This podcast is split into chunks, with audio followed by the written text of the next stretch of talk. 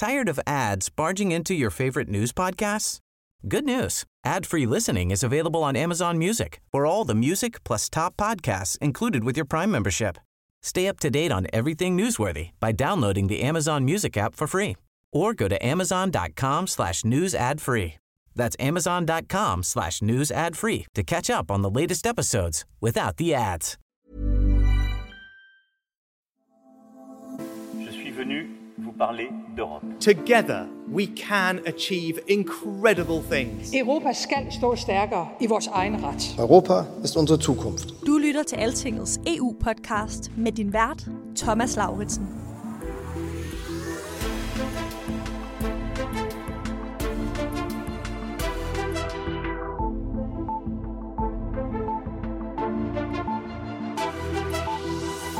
With the war on our doorstep, with volatile energy prices and massive clean tech investments worldwide, Europe has to up its game. Europa skal tage sig sammen, det siger Ursula von der Leyen. Hun har lige været en tur i USA, og da hun kom hjem igen, præsenterede EU-kommissionen en kæmpe pakke med forslag, der skal styrke Europas grønne industri. So, in other words, the race is on. The race on who is going to be dominant in this market in the future. And we must get our act together if we want to stay frontrunners. Kapløbet om fremtidens grønne industrimarked er begyndt, siger kommissionsformanden. Det handler om statsstøtte, om særbehandling for særlige sektorer i europæisk industri, og så handler det om, hvordan vi selv her i Europa kan producere nogle af de sjældne jordarter og andre vigtige råstoffer, som vi i dag næsten alle sammen importerer fra især Kina og enkelte andre lande. Alt det skal vi snakke om i dag. Og så skal vi da lige runde ham her også, altså ham, der jo svarede sådan her, da han fik det her spørgsmål fra mig for ikke så længe siden. Kan du garantere, at du vil fortsætte med at repræsentere Venstre resten af den her mandatperiode? Ja, det kan jeg godt. Ja, det kunne Bergur Lykke Rasmussen faktisk godt garantere, eller det sagde han i hvert fald, da han var her i podcasten i november. Dengang var han jo lige på vej til parlamentet som afløser for Søren Gade. Og Lars Lykkes søn garanterede, at han ville blive i Venstre. Men i den her uge skiftede han så alligevel over til sin fars nye parti, Moderaterne. Velkommen til denne udgave af Altingets europæiske podcast. Mit navn er Thomas Lauritsen.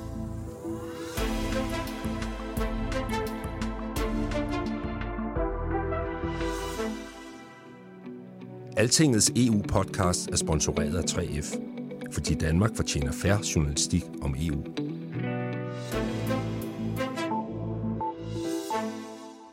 Mr. President, the President of the European Commission.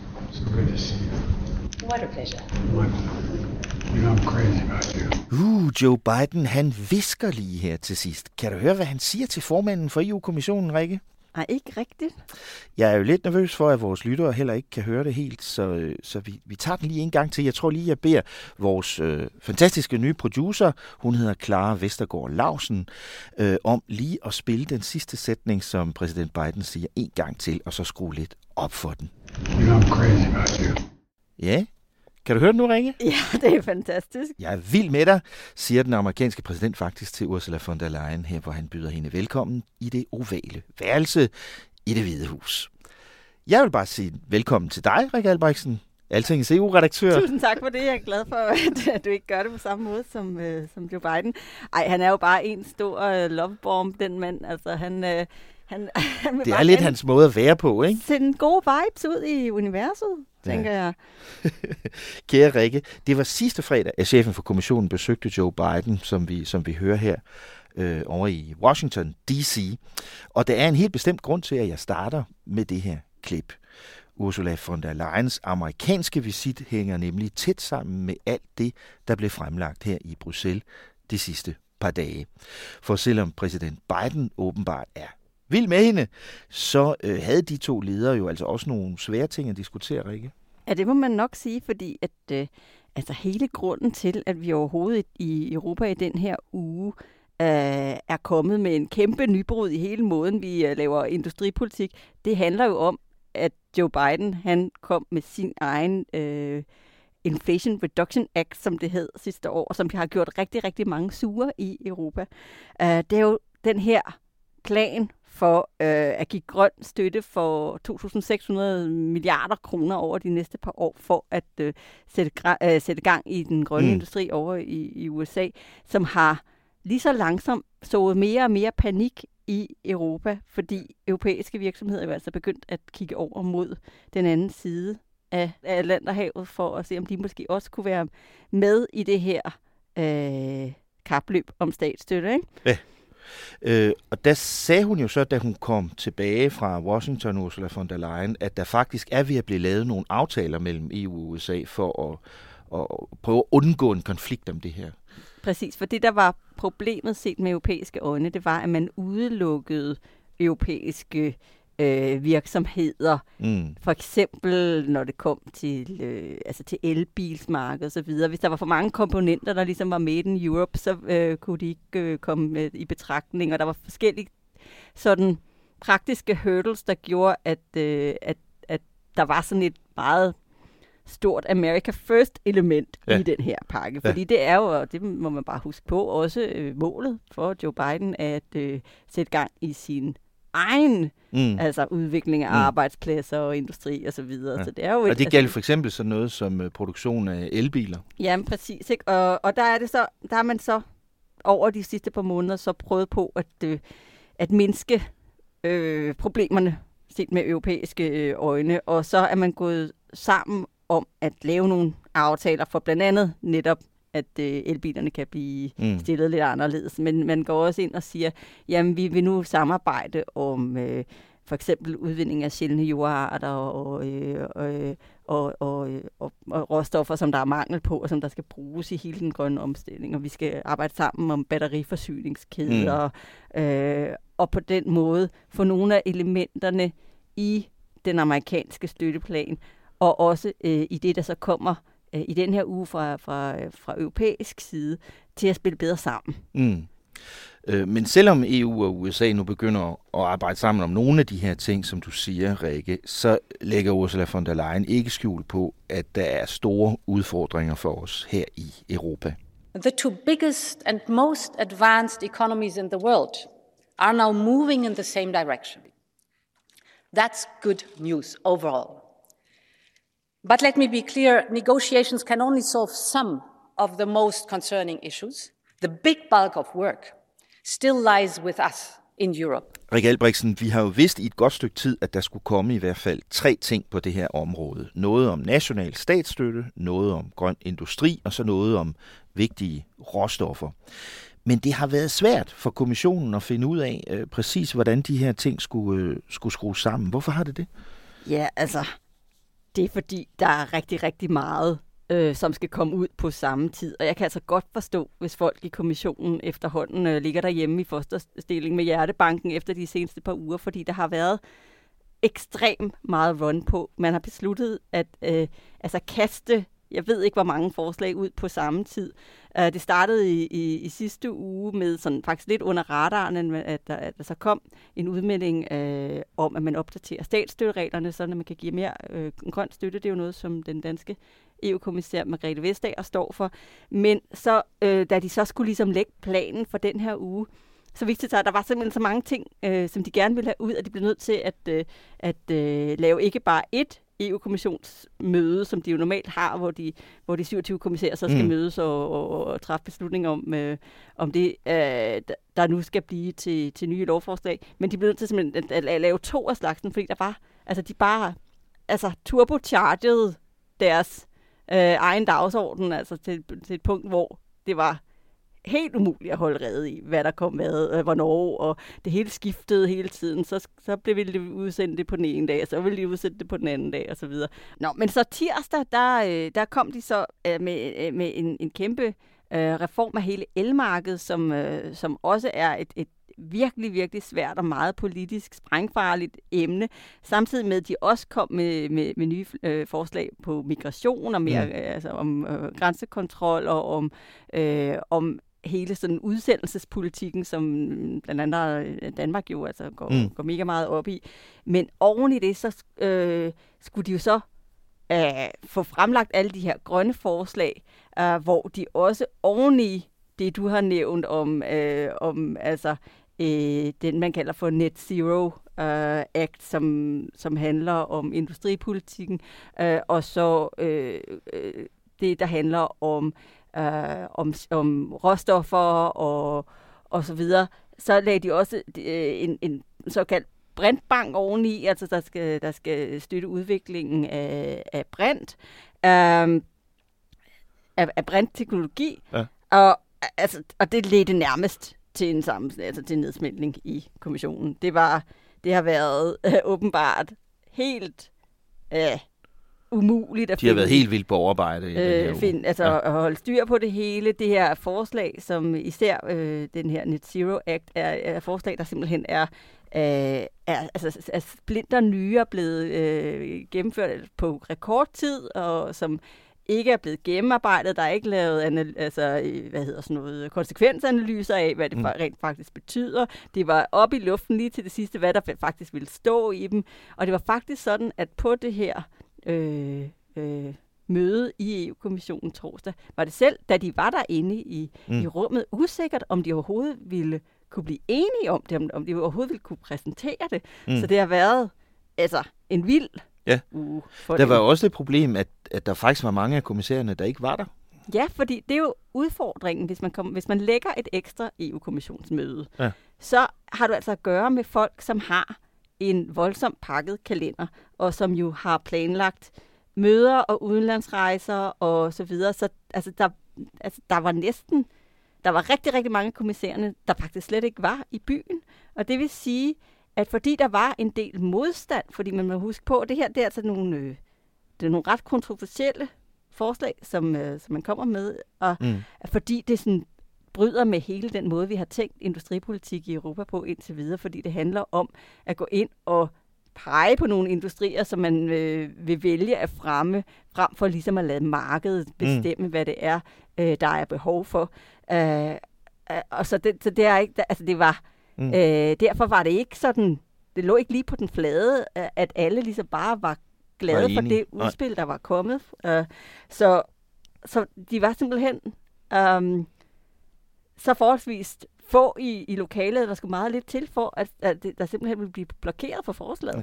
Og det virker lidt mærkeligt, ikke? At, at så vigtig en strategisk grundlæggende diskussion som den her øh, foregår med deltagelse af er nærmest kun øh, lidt mere end halvdelen af, af, af kommissærerne.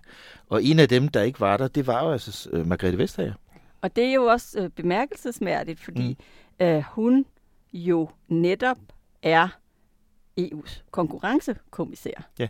Det vil sige, at altså, det på mange måder jo er inden for hendes ressort, at ja. det her, det, øh, og det spiller i hvert fald ind i rigtig meget af det, som hun også sidder med. Og inden for hendes område som ledende næstformand er også øh, udviklingen af fremtidens industri i Europa og sådan noget overordnet, ikke? Ja, og så, ja. så det vil sige, at det, at, at det var påfaldende, at hun ikke mm. var der, men der var, der var en, en grund til det, det var, der var et, øh, et besøg, som hun havde haft i, i kalenderen længe til, til flere lande i Sydamerika, som, ja. øh, som er det, altså det længste sådan udenlands besøg, hun overhovedet har haft som kommissær, mm. øh, som jo var pakket i forvejen, og, og så det vil sige, det var jo ikke noget, som hun bare lige kunne mm. lave om på. Men ikke, og vi skal heller ikke blande os i Margrethe Vestagers kalender overvejelser overhovedet, men, men man må bare sige, det er lidt tankevækkende, ikke? at en diskussion, der er så vigtig, og også må være meget vigtig for netop Margrethe Vestager, der jo er kendt for sine frihandelssynspunkter og og, og hvordan hun mener, at det er utrolig vigtigt, at der er fri konkurrence og, og færre konkurrence og sådan noget, at, at hun ikke var i en situation, hvor hun kunne være med til mm. den her mhm. diskussion. Jamen, helt sikkert. Øh, og som sagt, da hun, øh, hun skulle jo selv fremlægge en beslutning om øh, regler for national statsstøtte støtte, allerede i sidste uge, Øh, og den beslutning blev taget og så videre, men blev ikke kommunikeret ud med særlig stor fanfare, kan man sige. Nej, og det, var, det handler om, øh, om, om det her med, at man nu i en begrænset periode og i et begrænset omfang siger til landene, at nu kan de simpelthen støtte deres grønne industrier ja. øh, på en måde, som man ellers altså ikke tillader inden for EU, fordi hele grundtanken, og det er også grunden til, at man har en konkurrencekommissær, det er, at man øh, har nogle fælles spilleregler, hvor man ikke giver fordele til sin øh, egen industri, som så kan gå ud og udkonkurrere øh, de andre landes industrier på, øh, mm. altså, på ulige vilkår. Ikke? Uh, men der har man så i, øh, altså, i en forståelse af, at der lige nu er behov for, at der sker en hel masse på det her område, sagt, at ved I hvad, det må I godt. Uh, vi, uh, vi, vi lader det være op til jer selv, hvor mange penge I vil, I vil I bruge på mm. det her. Um, så inden for visse rammer. Ikke? Mm. Uh, og også på måder, hvor altså for eksempel til støtte til produktion, hvilket vi normalt ikke gør i, i Europa. Det er jo sådan noget, som man, når man ja. kigger til Kina for eksempel, ja. og også hvor man så netop har set, hvad konsekvenserne har været på europæisk plan, at Kina har gjort sådan noget ved for eksempel, at, at de så kan altså dumpe deres øh, statsstøttede produkter på det mm. europæiske marked til priser, som vi ikke kan være med på. Ikke? Ja. Og det her med statsstøtte og konkurrenceregler er jo et område, hvor, hvor EU-kommissionen selv har meget store beføjelser, og Margrethe Vestager som konkurrencekommissær har øh, stor magt faktisk. Ikke? Ja, ja, det her var ikke øh, noget, der skulle besluttes nej. af nogle lande. Det her ja. var. I princippet... Og det var en vigtig hende. beslutning øh, i forhold til de andre ting, vi taler om her, om, om Europas industri og, og udviklingen og konkurrencen med omverdenen. Hvad er så forklaringen på, at, øh, at Vestager ikke holdt noget pressemøde om det? Jamen altså, øh, argumentet er, at, øh, at det her er sådan set ikke øh, så stor igen en beslutning i og med, vi allerede øh, har suspenderet nogle af, af, af reglerne inden for øh, statsstøtteområdet. Det gjorde vi allerede tilbage, da vi øh, gik ind i coronakrisen. Der sagde man, okay, det er helt forståeligt, at vi bliver nødt til at tænde for pengehanerne, øh, fordi landene skal have lov til at gå ud og holde hånden under både deres virksomheder og deres borgere, som mm. måske ellers ville miste deres job.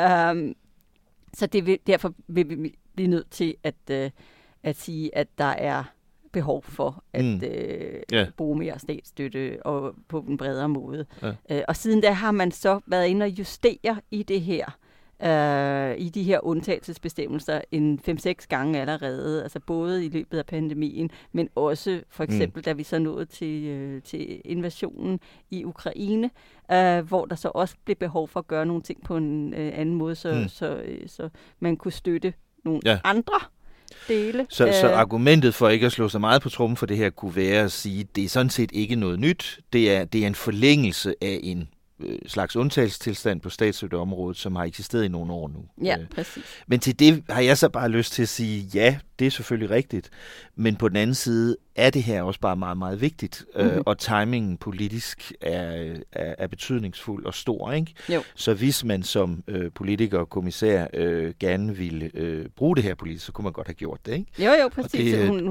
det ønskede Margrethe Vestager tydeligvis Hun har valgt ikke at stille sig op på en platform og tale højt om, hvad hun synes om alle de her forskellige elementer. Ja. Øh, og, og det er bare en pointe, fordi at, at når vi nu taler om, at det har været svært for kommissionen, så har det, som du siger, blandt andet været fordi, at der var rigtig, rigtig mange store og vigtige ting, der skulle ske på én gang. Men det afspejler jo også, øh, at der er en uenighed politisk om de her ting, også internt i kommissionen. Ja, men det gør det helt sikkert. Ja. Nå, men øh, efter øh, al den her tvivl om, øh, hvad der egentlig kunne nås, og hvad der kunne lade sig gøre her torsdag, så kom endelig næstformanden for Grøn Omstilling, hollænderen Frans Timmermans, og holdt et pressemøde sammen med franskmanden Thierry Breton. Og Timmermans han startede med at sige sådan her. The pandemic first, and then Russia's barbaric uh, war against Ukraine, have shown how important it is to have resilient supply chains and diversified sources. Coronakrisen og krigen har vist, at vi skal have mere modstandsdygtige forsyningskæder her i Europa, og vi må ikke være så afhængige af andre, sagde Frans Timmermans. Og så er der jo også masser af penge og job i at lave mere selv. There are huge economic opportunities as well. Clean tech is a booming market. And the more we enhance our competitive advantage, the more quality jobs can be created in Europe. Of course, we will continue to trade with our partners. Not everything will be made in Europe, uh, but more should be made in Europe. Mere skal laves her i Europa, siger Timmermans. Hvad mener han egentlig med det? Rikke, skal vi starte med det forslag, der hedder Net Zero Industry Act, altså det, der handler om øh, grøn industri. Hvad er der i det? Jamen, det, der er det i det, at der jo ligger et kæmpe marked i klimaneutrale teknologier. Kommissionen siger i den her, det her nye udspil, at øh, man regner med, at der skal postes omkring 600 milliarder euro årligt på global plan øh, fra 2030 i den her, øh, altså i produkter, der skal give os den øh, grønne omstilling, som vi, øh, som vi efterspørger. Og det er jo altså 4.500 milliarder kroner. Det er jo sådan, altså det er sådan et fantasibeløb. At der vil omsættes for det? At der, der, der skal ja. være, øh, købes øh, ja. ind for det jo ja. øh, på forskellige, øh, fra, fra de forskellige lande. Det er jo så på verdensplan det ja. her. Men det er ja. bare for at sige, at det er, jo en, det, det er jo en kage, som EU meget gerne vil øh, have sin del af, og der er benhård konkurrence mm. på det her marked. Og det er jo det, vi har talt om i forhold til USA, som så er gået all in på det. Og så er der jo også Kina, som, øh, som ja. vi også har nævnt, som faktisk i rigtig mange år har satset benhårdt på mange af de her øh, områder, øh, som EU nu også kaster sig over fordi at de øh, vil være ledende øh, på mm. de her forskellige teknologi- teknologier. Ikke? Ja. Og der er, øh, sætter man nu en målsætning på europæisk plan om, at øh, vi minimum skal levere 40 procent de teknologier, der skal bruges til at garantere vores egne klimamål. Og det, hvis vi lige skal huske på dem, så er det jo, at vi skal have reduceret øh, CO2-udledningerne med 55 procent i, i 2030 og være helt klimaneutrale mm. i, i 2050. Ikke? At, øh, at 40 procent at det, der ligesom skal give os den omstilling, det skal være øh, produkter, der er produceret i Europa. Ikke? Per, per 2030. Per, per 2030. Ja. Så og hvad er det for eksempel? År, så for nogle industrier eller for ja, nogle produkter? Der går man så ind, og så vælger man otte industrier, som man vil fremme. Og det handler om sol- og vindenergi, det handler om batterier og varmepumper, elektrolyse, brændselsceller, biogas og biometan, øh, og så hele CO2-fangst og lagring, altså at vi stopper øh, øh, udslippende ned i, i undergrunden, eller hvad vi nu mm. gør med dem.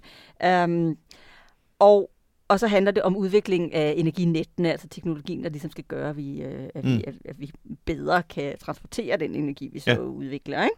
Men hvis vi vil give dem nogle fordele i Europa, hvordan, hvordan tænker man så, at man vil gøre det? Der er nogle forskellige øh, sådan strenge at spille på. Det, det handler rigtig meget om at øh, gøre det nemmere at få tilladelse til at lave den opskalering af produktionen, som der er behov for. Det vil sige for eksempel anlægge nye fabrikker eller, altså, øh, eller anlæg, der, der skal kunne levere det her. Fordi lige nu kan det godt tage rigtig mange år, mm. og der vil øh, kommissionen sætte nogle sådan ret skrappe krav til, at sådan nogle ansøgninger skal være behandlet inden for øh, 9-12 måneder øh, alt efter karakteren af, af projektet, øh, muligvis nogle gange op til 18 måneder, men stadigvæk betydeligt hurtigere end, øh, ja. end, end vi er, øh, der, hvor vi er i dag. Så er der også noget med, at man vil etablere det, som man kalder for sandkasser. Det lyder lidt øh, Ja, det lidt så jeg godt. Det er den det er formulering. ja, præcis.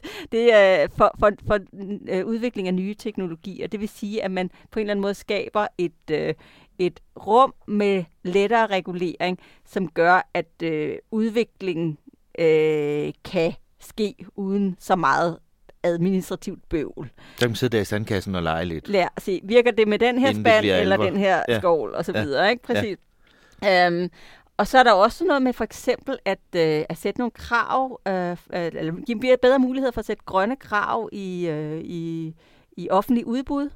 Og ikke nok med det, man skal også ligesom ind og sige, og kommer de her, altså bliver de her grønne øh, krav så øh, øh, leveret fra Europa, eller gør det, fra, gør det det fra, øh, fra steder i udlandet, som vi er meget afhængige af. Mm. Læs for eksempel Kina.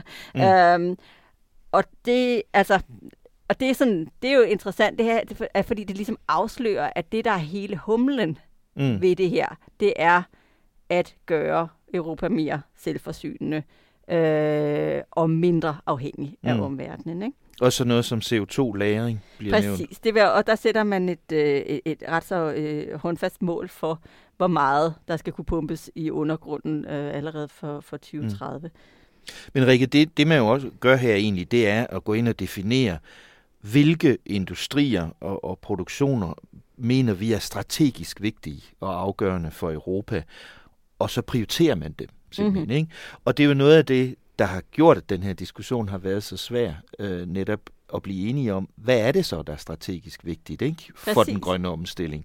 Og en af de ting, øh, der har udløst uenighed, det er atomkraft. Ja, fordi at øh, for nogle lande spiller det jo en, øh, en kæmpe rolle, fordi at det er en øh, altså CO2-neutral mm. energikilde, og for andre er det bare slet, slet ikke acceptabelt at skulle, stille, øh, altså skulle sidestille mm. øh, atomkraft med, med grøn, altså grøn omstilling. Ikke? Og, og det er sådan noget, som... Øh, Ja, som er bare meget sådan grundlæggende og ideologisk. Det er i virkeligheden og... en gammel diskussion jo. Ja, ja. Øh, men, men nu kommer den så frem i en gang til, ikke? Ja, fordi der var nogen, ja. der meget, meget gerne ville have ja. atomkraft netop øh, givet et, et, sådan en hestesko op i, i, i det her kapløb. Ja. Og, det var, og, og der var andre, der var rigtig meget imod det, ikke? Altså sådan en som kommissæren for det indre marked, øh, franskmanden Thierry Breton, som jeg nævnte før, han lægger overhovedet ikke skjul på, at han synes, det er meget, meget vigtigt, at, at øh, man åbent siger, at atomkraft bliver nødt til at være en del af det her. Ja, ja, og det, og det kommer jo også øh, mm. fra et sted, hvor Frankrig jo selv ja. øh, altså, Frankrig er utrolig afhængig af atomkraft. Ja. ja. Og hvorimod der, der er andre lande, hvor det sådan, altså, ligger jo helt, helt, helt dybt, at øh, atomkraft det er, det er øh, mm. noget, som de bare overhovedet ikke vil, øh, vil røre ja. med en, øh, med en ildtang. Ikke? Så hele den der med at finde en balance, hvor ja. altså, man hverken påduttes eller fratages øh, ja. muligheden for at bruge atomkraft. At den, den, den balance er bare nogle gange ret svær. En, en diskussion om det, hvor man også bruger begrebet teknologineutralitet. Jamen, præcis. Som vi har lært i den her uge at forstå, Rikke, som, som er den her diskussion om, er det lige meget, hvor det kommer fra, øh, hvis resultatet er det, vi gerne vil have. Ikke? Ja. ja. Øh, hvor landede den så med atomkraft? Jamen altså, den landede der, hvor øh, atomkraft jo så ikke er på listen over de her helt særligt prioriterede øh, industrier, men, men hvor nogle typer af for eksempel små atomkraftværker og nogle øh, og nogle nye sådan atomteknologi øh, ja. ting måske altså jo som alligevel, bliver betragtet som mere rene og mere sikre. Øh, at, at, at, de, at de kan så nyde godt af nogen af, øh, af de tiltag, som er i det, som mm. for eksempel hurtigere godkendelse osv. Ikke? Ja. Hvad skal deres fordele så være, de her øh, industrier? Altså, vi har talt om at forsøge at gøre ansøgningsprocesserne hurtigere for dem og, og sådan noget, men, men hvad ligger der ellers i det? Støtte og, fra, fra EU? Altså, øh, ja og nej, fordi øh, der er jo ikke altså vedhæftet en pengetank. Der er ikke lige de her 2.600 milliarder kroner, som Joe Biden øh, har smidt på bordet Nej. over på den anden side af Atlanten. Nej, præcis. Øh, men det, som man siger fra EU-hold, er, for det første har vi allerede nogle støtteordninger, øh, som man kan bruge til det her formål. Det gælder både nogle sådan, inden for det almindelige EU-budget, men det gælder jo altså også i høj grad den store corona-genopretningsfond på 5.600 milliarder kroner, mm. som man øh, gik ud og lånte penge til i fællesskab tilbage ja. under øh, coronakrisen, øh, hvoraf en stor andel faktisk er øremærket til grøn omstilling. Ja. Så der er penge, øh, der er penge i systemerne. Mm. Og så er der jo altså det andet ben, som vi allerede har snakket om, som handler om det der med, at øh, man til gengæld giver landene selv los, øh, mm. lov til at give los på statsstøtten, ja. og selv gå ud og støtte. Det, som er Margrethe Vestagers øh, område, ikke? Ja. Øh, at, at lande kan få lov til øh, i en længere periode, midlertidigt nu, men i en længere periode. I et par år, ikke? Altså ja. det, det, det er kun lige øh, de næste og par give, år. Og give mere national statsstøtte til de her ting. Og det er jo sådan noget, som godt kan skabe bekymring i et land som Danmark. Jamen det kan det der, og det er i, i så høj grad, at man har været øh, medforfatter på øh, et brev til Vestager, hvor man altså advarer mm. kraftigt mod at starte det her, som man jo godt kan se kan ende i at være et stats, øh, kap, statsstøttekapløb, som ikke bare er med Kina og USA, som, øh, som vi har snakket om, men, øh, men altså jo også bliver internt i, øh, i Europa, ikke? fordi det pludselig kommer an på, hvor mange penge har du egentlig øh, mm. at gøre godt med, og hvor meget du er villig til at bruge øh, der, øh, derhjemme på at, øh, at støtte din egen industri, og hvad har det så af betydning for, for konkurrenterne i de andre EU-lande? Ja. Øh, men det er jo så også en diskussion, som ikke rigtig er blevet udmyndtet endnu, øh, om at lave en form for europæisk fond for støtte ja. til de her ting. Og den bold er sådan indtil videre lige skudt lidt til hjørne. Øh, kommissionsformand Ursula von der Leyen har luftet ideen om, at der skal laves det, som øh, de kalder for en suverænitetsfond. Øh, men hvad det betyder, altså mm. nye penge, gamle penge, øh, er det fælles lån, er ja. det fælles, øh, er det, du ved, øh, støtte, eller skulle ja. det være lån, og så videre, så videre. Alt det der, det der var slet ikke enighed om. Ikke? Men, Men der altså, forventer vi et forslag i, til sommer. Ja, og det er noget, som især landene øh, i Syd- og Sydeuropa går rigtig meget op i, fordi der er rigtig mange af dem, læs Italien, øh, Spanien, øh, Grækenland, som jo siger, ja, men øh, det er fint, at vi får lov til at, at, at, øh, at støtte de her øh, industrier. Vi har ikke nogen penge. altså, vi, de har i forvejen meget, meget store gældsbyrder, som de skal barbere af øh, på, så de kan ikke bare gå ud og, øh, og altså, kaste om sig med, med milliarderne mm. for at støtte deres egen industri. Ja. Så derfor så at det, de vil have, er jo princippet, altså hvad kan man sige, gratis penge fra EU. Øh, de vil ikke de er ikke interesseret i nye lån. De er ikke interesseret i, at man bare siger, at ah, vi kan facilitere, at I kan, øh, I kan få øh, altså, billigere mm. lån, end I kunne få selv. Fordi det vil jo bare lægge flere, øh, altså mm. lægge mere oven i deres, den gældsbyrde, som de jo ja. altså prøver desperat at Og Danmark har lidt et interessant dilemma i den her diskussion, synes jeg, fordi at på den ene side vil det egentlig sådan ud fra et, hvad skal man sige, erhvervs- eller industripolitisk synspunkt, vil det egentlig være bedre for Danmark, hvis man lavede en fælles europæisk pengekasse til det her. Fordi vi kan jo heller ikke konkurrere med Tysklands statskasse eller Tysklands store industri på, på den her måde. Ikke? Men på den anden side synes Danmark så bare heller ikke, det er en god idé at, at skulle bruge flere EU-penge. Nej, overhovedet ikke. Og det, altså det er, og det er et ideologisk spørgsmål. Man vil mm. ikke. Øh, man var også imod hele corona-genopretningsfonden, indtil man så altså fik reddet armen om, og, mm. øh, og, så, og så endte med at støtte den til sidst. Men altså, der er bare der, der er ikke nogen interesse fra den side i at, øh, at bruge øh, altså bruge flere penge Nej. i fællesskab. Um, samtidig med, du har ret i, at, um, at det vil give et mere sådan færre uh, grundlag for virksomhederne, fordi de vil jo så, hvordan den her fond så mm. skulle skrue sammen, jo øh, konkurrere på mere lige vilkår, fordi de vil kunne tilgå øh, pengene på mm. mere eller mindre samme præmisser, alt efter hvordan det bliver skruet sammen. Ikke? For eksempel ja. i genopretningsfonden var det jo ikke, fordi Danmark fik lige så mange penge som alle mulige andre lande. Der blev det jo afgjort af, okay, hvor rig er dit land, og hvor, mm. øh, altså, hvor meget har man brug for, for hjælp. Ikke? Um, så, men i hvert fald, det er en øh, meget svær diskussion, mm. for, øh, fordi der er simpelthen enormt stor forskel på, ja. hvad, hvad folk synes om det. Men der er, der er bare et pres fra nogle lande, ja. der siger, altså, I er kommet med den her store plan, men hvordan? Altså, hvad, er det, vi skal give vores virksomheder, ja. hvis vi ikke har nogen penge? Ja.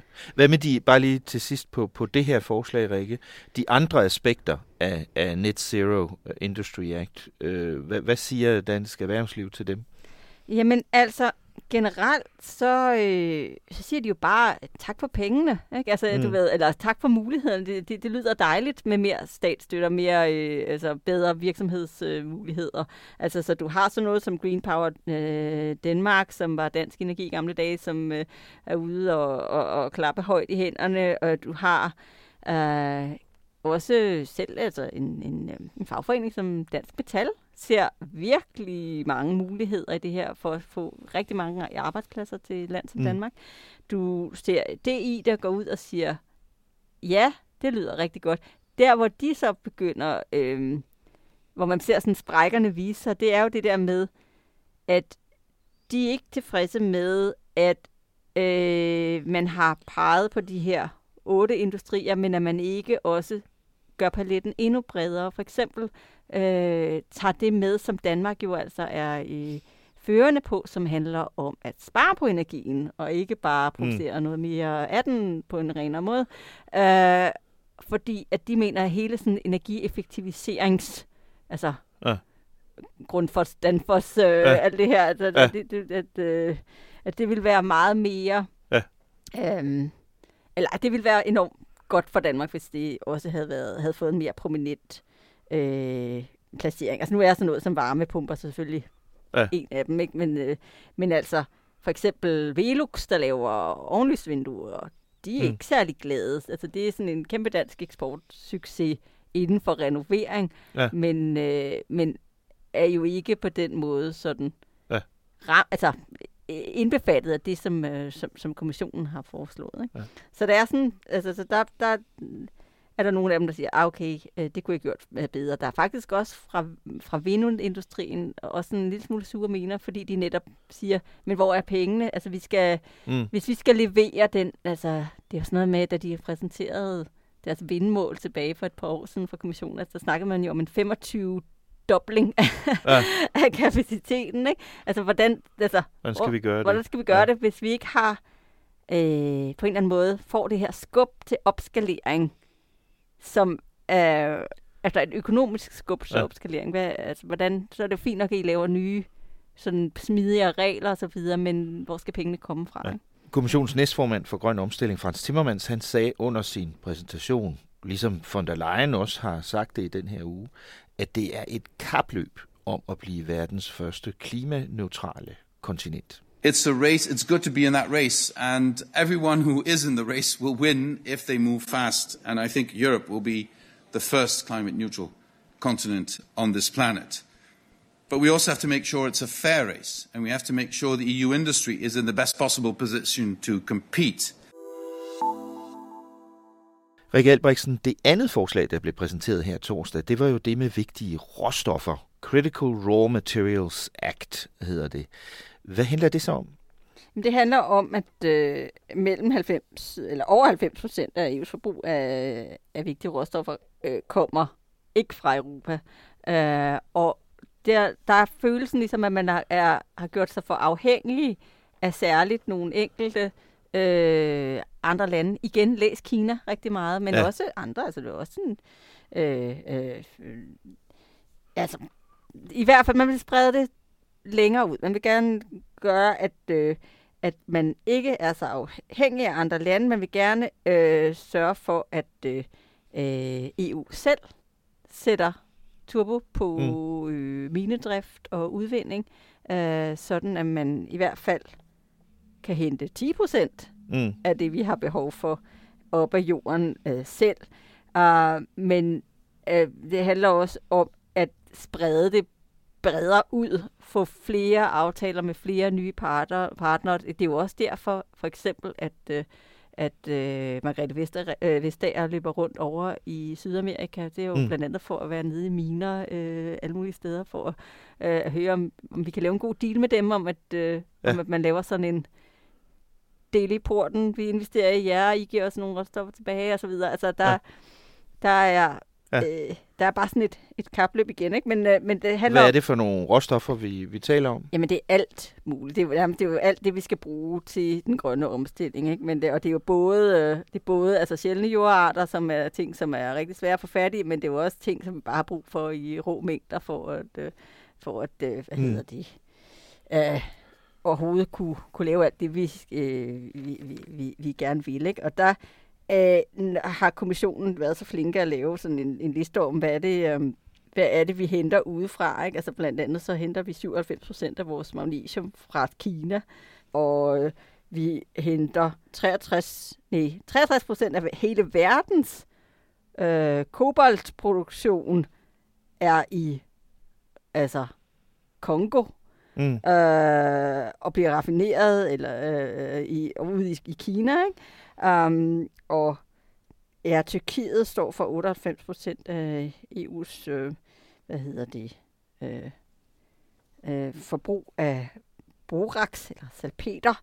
Um, og altså, al, altså alle de her ting, dem øh, har vi brug for mm. i vores i vores, I vores produktion. Industri, ikke? Ja.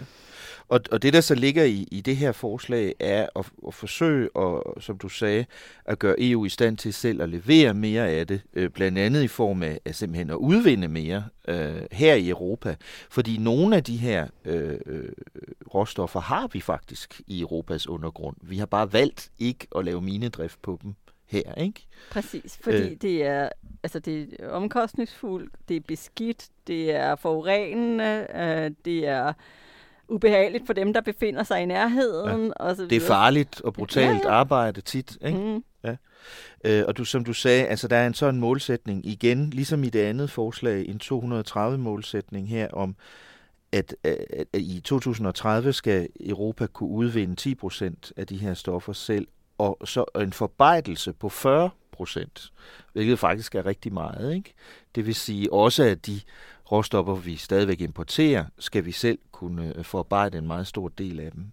Og så skal der være meget mere fokus på, på genanvendelse, øh, og, og, og så derfor så sætter de også øh, de sætter et mål på, at, der skal, at, at mindst 15 procent øh, at, at, at, at så skal genanvendes hvert år. Altså. Mm. Og så siger de, at sætter de et loft på, de siger, at det må højst være 65 procent af de her stoffer, øh, som Europa får udefra i 2030. Og det i lyset af nogle af de tal, du lige sad og gav, så er det jo altså ret voldsomt. Ja, altså det er et, et øh, må kun komme fra et land. Altså det handler okay. om, ja. at vi jo altså det, at det er hele den her proces, der går mod at gøre os mindre sårbare over for, at andre kan presse os mm. øh, på den ene eller anden måde. Og, og en af måden at gøre det på, det er jo at sikre sig, at man har øh, ikke kun én, øh, der sælger mm. et specifikt stof til os, men at vi har de her forskellige leverandører. Ja. Um, så det, det er ligesom sat, det, det, det handler jo, det, altså, det er bare en del af den hele den her bevægelse, man har i mm. at, at, at hive ja produktion hjemme og generelt sikre, at vi har mere kontrol med vores egen forsyningskæder, og vi ikke på en eller anden måde pludselig står i en situation, hvor vi øh, har akut mangel på et eller andet, fordi ja. nogle andre har besluttet, at de ikke længere lige vil ja. sende det til os. Men hvordan skal Europa så nå de mål? Altså, øh, hvordan skal vi gøre det muligt? Ja, men det, igen, det er meget øh, nogle af de samme håndtag, som vi har snakket om i forhold til, øh, til industripolitikken. Altså det er mere med hurtige procedurer og nemmere tilladelser og, og den slags ting. Ikke? Ja. Men der er jo en grund til, at det ikke er så nemt at få tilladelse til minedrift i Europa. Uh, altså vil det her ikke være en far for miljøet? jo, Europa? det er der rigtig mange, ja. der siger, at det kan det sagtens blive. Uh, men, men argumentet er, er, der, altså, er der ligesom to sider af, fordi på den ene side, så ja, øh, og det bliver da super øh, øh, irriterende for de mennesker, der bor i nærheden af det. Der er blandt andet en, øh, en stor mine op i, i Kiruna, som øh, øh, den, den svenske regering ligesom har showcaset som her, ja. der kan vi bare makspres udvinde alt muligt rigtig mm. godt, og der er øh, så meget øh, at komme efter. Og der har altså det lokale samefolk bare altså, jo været slemt utilfreds med, ja. at, øh, at, at de, der nu skal komme kæmpe industri i, øh, i deres bagland. Ikke? Ja. Uh, så så det, det er der ikke det er da ikke spurgt nemt. Men på den anden side, så har det også sådan lidt, jamen hvorfor er det at vi skal overlade alt det beskidte arbejde til andre lande. Mm. I hvert fald, når det gælder ting, som vi faktisk har. Altså, ja. der var jo nogle ting, som, som vi ikke har super meget af, som vi bliver nødt til at hente, og vi kommer generelt til stadigvæk at hente rigtig meget øh, udefra. Ja, fordi vores behov for de her råstoffer, det vokser ja. rimelig hurtigt. Ja, ikke? ja. Så en af de lande, de jo så har rigtig godt kig på fra EU's side, det er jo Grønland øh, fordi der er rigtig mange steder, man kunne hente meget vigtige øh, stoffer ud, men men det er heller ikke nemt. Det er sådan noget, som EU har prøvet at overbevise mig om det i, i, altså, i mere, mere end år 10 om, at vi skal lave nogle, nogle rigtig gode aftaler om noget. Og ja, det, det er ikke sikkert, at grønlænderne synes, det er så god Nej, ikke nødvendigvis. Øh, men, det, men det er helt sikkert det er de steder, man har kigget på. Ja. Så vi har altså, for lige at opsummere, Rikke, to store forslag her fra EU-kommissionen, der på forskellige måder handler om at gøre europæisk industri bedre til at klare sig selv, og vil i virkeligheden prøve at gøre os mere selvforsynende her i Europa. Og det er jo noget nyt, fordi i mange år gik det sådan set den modsatte vej. Altså det hele handlede om globalisering og frihandel og så videre. Ja, og der er der bare sket et kæmpe skift. Det har vi jo også diskuteret rigtig mange gange her. Ja øh, at det er bare, øh, der er nogle nye øh, måder at se verden på, der handler mere om, at, øh, at vi skal være sikre på, at vi kan klare skærene selv, øh, end at øh, mm. vi skal være så ekstremt afhængige af omverdenen. Uh, og det er det her bare et, øh, et mm. resultat af. Og det er sådan set vokset over en længere overrække, kan man sige, at vi har kunnet se, hvordan Kina blev større og større, og vi blev mere og mere afhængige af, af kineserne. Og vi har kunnet se, at vi blev mere og mere afhængige af gas fra Rusland og sådan noget. Ikke? Og vi har kunnet se, at der var nogle ting på vej i forholdet til, til USA, handelsforholdet. Men det, der jo har givet det det sidste store spark, ikke? det er først pandemien og så krigen ikke? mod mm. Ukraine. Ja. Men det er jo vildt, fordi at det, altså det, det, det er jo sådan noget, som økonom, altså økonomerne nu går ud og river sig i håret over det her, fordi de siger, at det er planøkonomi, og vi går tilbage til mm. øh, de dårlige gamle dage, hvor man altså, troede, man kunne styre det her, og det, at vi ikke nødvendigvis jo får særlig gode resultater ud af det. Det er ikke sikkert, at øh, vi er særlig gode til at udpege de her... Øh, hvad kan man sige, øh, industrielle vinder teknologier selv øh, mm. fra et skrivebord i, øh, i kommissionens hovedkvarter i, ja. i, i Berlemont, ikke? Og at, øh, at vi risikerer simpelthen at bruge en masse penge, øh, som altså kommer ud af skatteydernes lommer, på noget, som måske ikke giver det, som, øh, som markedet måske kunne have leveret for os mm. i, i virkeligheden. Ikke? Men nu har EU ligesom bundet øh, sit flag til den her mast, ikke? Og, øh, og det har de jo også gjort, fordi landene presser på.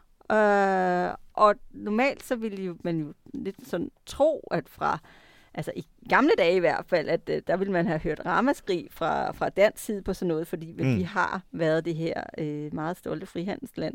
Men altså, vi har jo også hørt fra statsminister Mette Frederiksen og fra udenrigsminister Lars Løkke Rasmussen, at der er en accept af, at vi skal være mere strategiske eller mindre naive, som de tit øh, mm. beskriver det i Europa. At vi bliver nødt til at se på det her som et, mere, altså, som et større internationalt mm. magtspil, hvor øh, Europa bliver nødt til at forsvare sin egen position. Mm. Øh, og det bliver meget høj grad også i talsat som en del af sådan en sikkerhedspolitik, ja. mm. hvor vi ikke må være så sårbare over for pres udefra. Mm. udefra ikke? Ja. Og det er bare det er bare en ny tone. Det er et meget vigtigt øh, politisk skred, der er ved at ske i, øh, i EU-samarbejdet. Og det er jo nok bare sådan, at, at når øh, man føler sig truet udefra, så øh, er protektionisme lige pludselig ikke et, øh, et fyrord mere. Præcis. Rikke, der er jo også sket et par interessante ting i forhold til de danske partier og politikere i Europaparlamentet i den her uge. I sidste uge, der talte vi jo lidt om, at Lars Løkke Rasmussen havde løftet sløret for, at hans nye parti, Moderaterne, vil stille op til Europaparlamentsvalget, der kommer i maj næste år. Men vi vidste jo ikke, hvem der så skulle være spidskandidat for Moderaterne til det valg. Det kan jo ikke være Lars Lykkes egen søn, sagde vi til hinanden. Ikke sandt, Rikke? Jo, det gjorde vi jo. Nej, for selvom Bergur Lykke Rasmussen kom herned til parlamentet i november for at afløse Søren Gade, ja, så havde Bergur jo simpelthen sagt til alt og alle, at han ville blive i Venstre. Helt sten sikkert. Det sagde han også til mig her i podcasten i november. Jeg er utrolig stolt af min far og det projekt, han har formået at, øh, at banke på benene sammen med gode kræfter over i, i Moderaterne. Og jeg har også tidligere udtalt, at det, at det vil jo selvfølgelig være at sidde og lyve og sige, at jeg ikke på et tidspunkt har haft overvejelserne og ligesom været igennem en tankeproces om, hvorvidt at jeg skulle skifte til Moderaterne, øh, nu hvor at min far, mit store politiske forbillede, havde stiftet det projekt. Øh, men den tankeproces er, øh, er jo færdig, og jeg sidder her for Venstre. Jeg har valgt at blive Venstre. Jeg er liberal. Jeg vil gerne være med til at øh, fremme de liberale værdier, øh, og jeg kommer til at blive Venstre. Man kan jo godt gå fra et parti til et andet, mens man sidder i Europaparlamentet, og så alligevel beholde sit mandat. Kan du garantere, at du vil fortsætte med at repræsentere Venstre resten af den her mandatperiode? Ja, det kan jeg godt. Ja, det kunne Bergur Lykke Rasmussen godt garantere der bare for fire måneder siden. Hvad må har ændret sig, Rikke? Det er ikke godt at vide. Um, som jeg har forstået det på, på de interviews, han har givet, så handler det noget om, at han har været på en rejse, at noget med, at han har fundet ind til sine sande værdier, tror jeg nok, øh, eller noget lignende, som gør, at, mm-hmm. øh, at han bare bedre kan se sig selv over i Moderaterne, eller noget Men Ja. jeg, jeg ved ikke, jeg tror, vi bliver nødt til at have ham en gang i podcast. Det må vi spørge ham om ved lejlighed. Ja. Øh, de var jo ikke så glade for hans beslutning i Venstre. Nej, det, det tror jeg nok godt. Øh, altså, lad, lad os bare sige sådan, øh, der kom et, øh, et, et bredt tweet ud fra hans øh, kollega i Europaparlamentet, eller eks-kollega, øh, Mm. Asger Christensen fra Venstre, som bare øh, sagde, at han nærmest havde været sko at aflevere det der mandat tilbage, som han lige havde stjålet mm. fra Venstre. Um, men øh, Altså, Bergur Lykke er jo i sin gode ret til at gøre det, han gør her, ikke? Jo. Ifølge reglerne, øh, fordi at, at mandatet følger, følger ligesom politikeren, ikke? Mm-hmm. Og, Mhm. og ikke partiet, så, så han må godt gøre, og det er han da heller ikke den første øh, til at gøre, og han bliver heller ikke den sidste.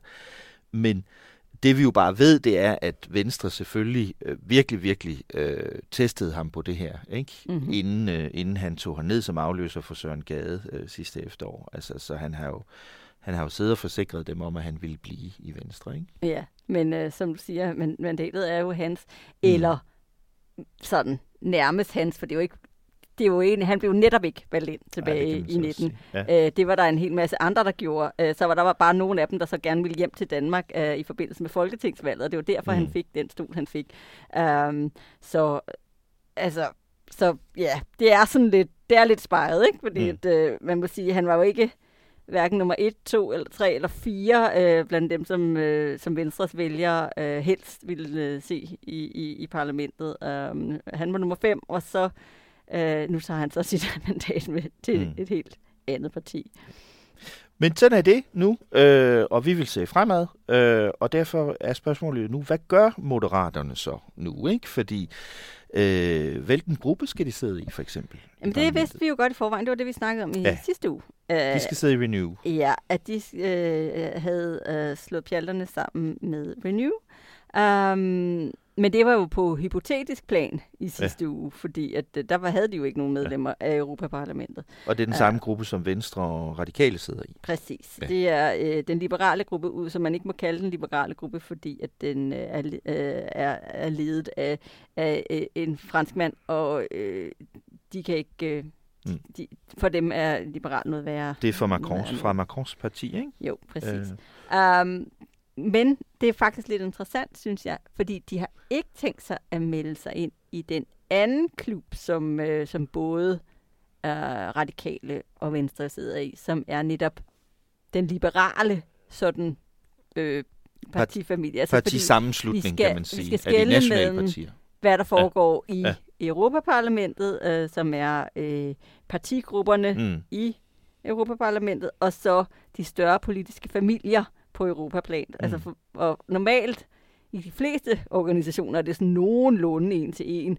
Øh, men lige i Renews tilfælde, der er der altså øh, blandt andet den undtagelse, at Frankrig, eller altså at Macrons øh, øh, La Mm. République en Marche ikke er, ikke er med i, i alle. Og det vil, um, det vil moder- moderaterne ja. så heller ikke, fordi at de jo så åbenbart heller ikke Og den hedder, som du siger, den hedder ALDE, ALDE, ikke? Ja, den her præcis. paraplyorganisation for nationale liberale partier i ja. Europa. Ikke? Og den vil de ikke være med i. Det er interessant.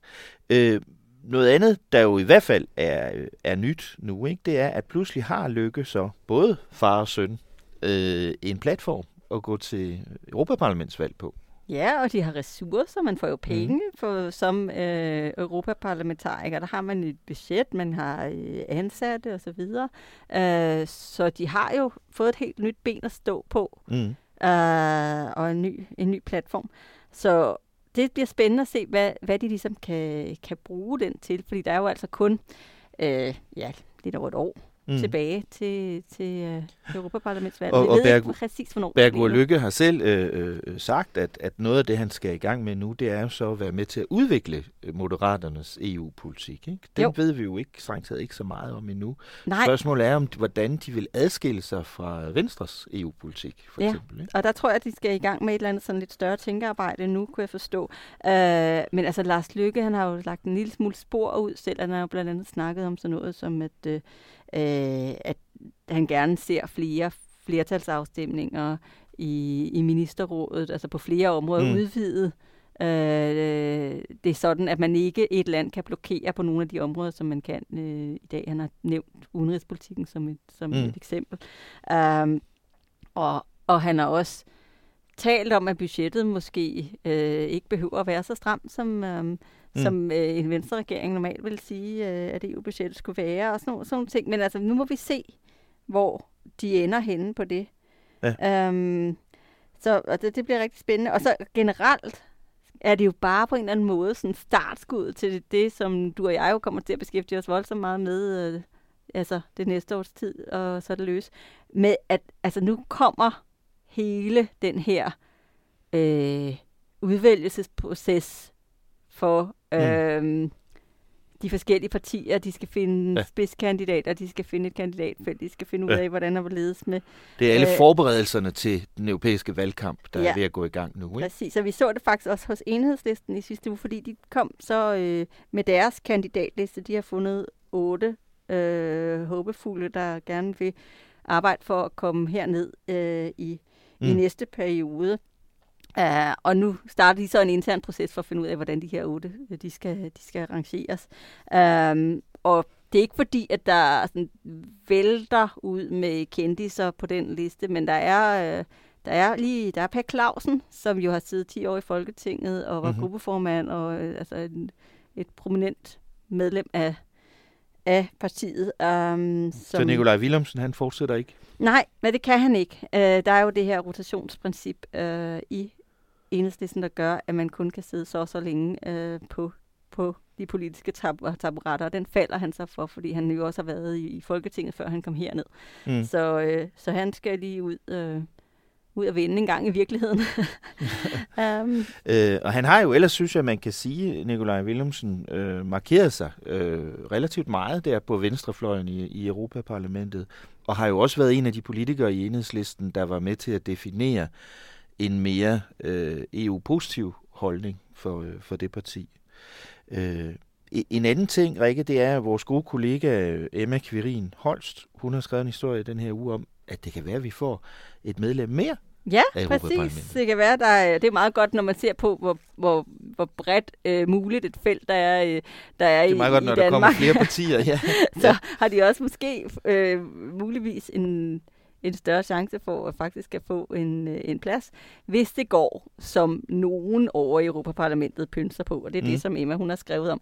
Øh, der er nemlig øh, et arbejde i gang i forfatningsudvalget, hvor um, der er kommet et forslag om, at man skal opjustere antallet af parlamentarikere for, øh, for øh, de lande, der er underrepræsenteret, når man ser på den sådan forholdsmæssige fordeling af øh, parlamentarikere. Det er jo ikke en til en, fordi det nytter jo ikke, at du har et land som Malta, øh, øh, mm. altså, og så et land som Tyskland, og så, og så øh, skal der det samme til at trække et mandat, fordi så... Nej, det kan ikke det fungere. Ikke, altså, du ved, det ene land, der, der er der en halv million mennesker, og det andet er der 83 millioner, ikke? Mm. Så, øh, så, men det handler om, jamen okay, relativt, hvor dyrt er så sådan et mandat. Mm. Øh, og der er, er Danmark et af de lande, der bliver nævnt som nogen, der, øh, der ligger sådan en lille smule i underkanten af, hvad vi burde. Og mm. derfor så, øh, så er forslaget, at vi skal gå til 15 mandater. Det er altså ikke noget, som øh, parlamentet i sidste ende selv kan beslutte. Det er altså noget, som, øh, som kommer til at ligge over hos landene. Men, mm. men der, er, der er alligevel sådan en vis øh, der er en vis sådan øh, historik i, altså en for, der er en fortilfælde for, at, at, at fordi det handler om parlamentets egen sammensætning, at parlamentet også øh, øh, sådan har, mm. men de har en serveret på det her, ja. som, og, og, og, det, øh, og det der også gør det sådan, øh, sådan mindre svært at komme igennem med, det er, at man skal ikke ud og barbere nogen væk som man jo har haft skulle i mm. nogle reformer, for der er et loft på, hvor mange parlamentarikere der må være. Mm. Øh, men det, det rammer man ikke, fordi da, da britterne røg ud, så, øh, så genfordelte man ikke bare deres pladser. Vi fik godt nok et ekstra medlem øh, øh, hos, øh, allerede dengang, men, men man har stadig sådan en pulje, som man kan bruge, mm. for eksempel til øh, udvidelser i fremtiden, øh, før man rammer det loft, der er sat i traktaterne. Mm. Så det vil sige, at, øh, at der, kommer ikke, der er ikke nogen, der sådan skal ud og forsvare, at ja. de ikke skal tabe en plads ja. eller to. Det øh, handler kun om, at de gerne vil lægge nogen til for, for ni forskellige lande. lande. Så det så. kan være, der kommer en reform der. Og det kunne være, at vi får en plads mere. Vi er i hvert fald begyndt lige så stille at varme op til Europaparlamentsvalget, der kommer næste forår. Tak skal du have, Rikke. Vi ses i næste uge. Det gør vi. Tak fordi du lyttede med på Altingets Europa-podcast i den her uge. Mit navn er Thomas Lauritsen. Jeg havde EU-redaktør Rikke Albrechtsen med i studiet, og det var Clara Vestergaard Lausen, der redigerede. Vi vender tilbage i næste uge, hvor det bliver tid til et EU-topmøde igen. Det kommer blandt andet også til at handle om økonomi og industri og om våbenstøtte til Ukraine. Tak for i dag. Lyt med igen næste uge, lige her, hvor Altinget taler om Europa.